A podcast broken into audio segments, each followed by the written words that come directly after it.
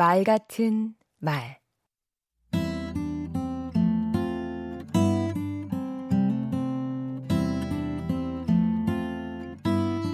안녕하세요. 강원국입니다. 직장 생활하면서 많이 들은 말 중에 하나가 그래 하고 싶은 얘기가 뭐죠? 이겁니다.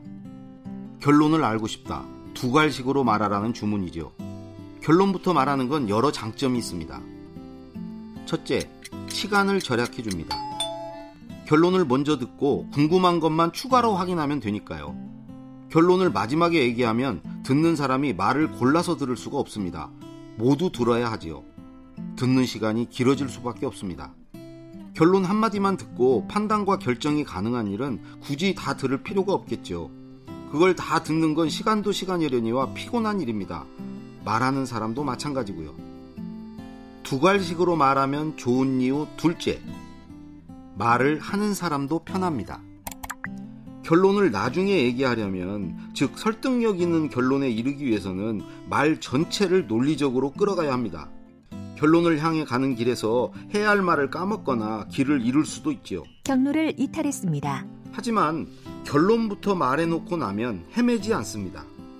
닻을 내려놓은 선박처럼 말이 떠다니지 않고 한 곳에 정박해 있습니다. 결론을 중심으로 보태야 할 말만 하게 되니까 말이 꼬이거나 말이 산으로 갈 확률이 줄어듭니다. 셋째, 듣는 사람에게 생각할 시간을 줄 수 있습니다. 결론을 마지막에 얘기하면 듣는 사람은 자기 생각을 할 수 없습니다. 말을 그저 따라갈 수밖에 없지요. 하지만 결론을 먼저 들으면 그때부터 생각합니다.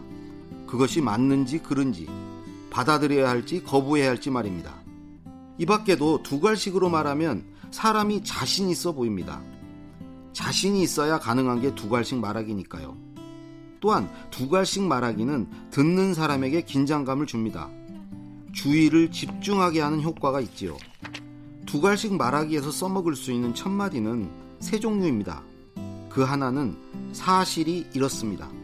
다른 하나는 내 의견은 이것입니다. 그리고 마지막으로 무엇을 합시다. 입니다.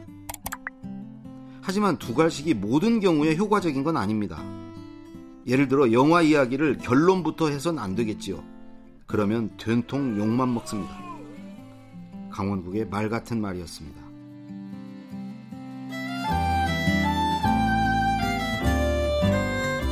그러니까 결론은 상대를 배려하는 영리한 스포일러가 되자는 겁니다.